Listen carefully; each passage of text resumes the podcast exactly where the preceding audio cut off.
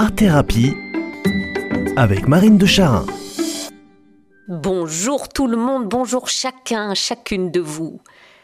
L'autre soir, en mijotant un petit dîner, je me suis demandé tout à coup, dans un éclair de conscience presque comique, qu'est-ce que c'est cette action récurrente et incontournable qui consiste à ingurgiter des mets plus ou moins bons?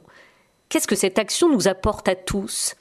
Se nourrir, cette action quotidienne vitale qui consiste à absorber des éléments, des aliments, viande, poisson, bon bec, fruits, légumes, liquides en tout genre. Qu'est-ce que cette action nous apporte?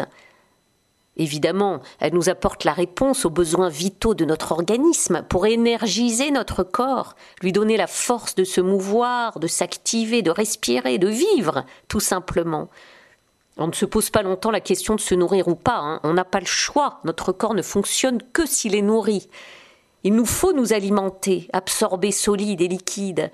Il nous faut nous restaurer, nous sustenter, consommer, engloutir, ingurgiter, nous baffrer. Et oui, il faut qu'on casse la croûte ou la graine et qu'on enfourne dans nos bouches le pain, le vin et le saucisson. Ce n'est pas une décision qu'on prend, c'est pas un rituel ou une tradition, c'est une nécessité naturelle à laquelle on doit tous répondre pour nous maintenir en vie et en bonne forme. Est-ce qu'il y a une différence entre manger et se nourrir? Manger, c'est un besoin primaire, indispensable à la vie, mais se nourrir, je me disais, c'est pas forcément une nécessité vitale, c'est aussi un plaisir, c'est aussi des sensations, une culture, des émotions. Ah, voilà que ça devient intéressant. Comment associer cette action vitale quotidienne qu'est se nourrir au plaisir? Comment nous nourrir de belle façon, d'une façon digne de notre corps, en prenant soin de vivre ces moments de consommation avec finesse, avec sensibilité, je dirais même avec dignité? Mais oui, parce que notre corps et notre vie intérieure le valent nous faire à chaque bouchée le cadeau du plaisir corporel des papilles, qui déclenche toute une palette émotionnelle, et bien au-delà un sentiment bienfaisant et ennoblissant d'exister, en voilà une façon profondément humaine de vivre les repas. De temps en temps, il m'arrive, comme à vous, j'imagine, quand je suis à la bourre dans ma vie suractive, d'avaler debout un casse-dalle insipide, tout en listant dans ma tête tout un tas de préoccupations que j'estime être ultra urgentes, et puis de noyer Fissa, le casse-dalle, dans un litre d'eau jusqu'à glouglouter de l'abdomen, et puis me remettre à mes tâches, sans même avoir réalisé que j'ai mangé. Eh ben, je pense que même les hommes de Cro-Magnon étaient plus attentifs que ça.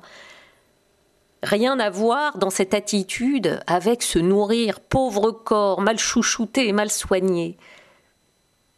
Et bien sûr, plus loin que les repas, savoir nourrir son corps avec amour, c'est savoir aussi nourrir son cœur, son intellect, sa psyché, avec tout autant de soin, en prenant le temps par tous les sens de contempler, de humer, d'écouter, de toucher, d'absorber de belle et bonne nourriture affective, artistique, culturelle, spirituelle.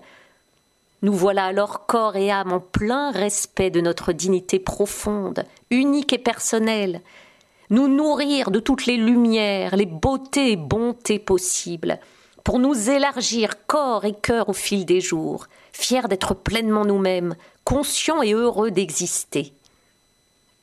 Eh bien, l'art-thérapie, pour moi, c'est cet espace d'expression nourrissante et ennoblissante. Alors, les amis, loin de nous baffrer à la sauvage, je nous souhaite une semaine nutritive, toute truffée de mets qui mettent non seulement l'eau à la bouche, mais la joie au cœur.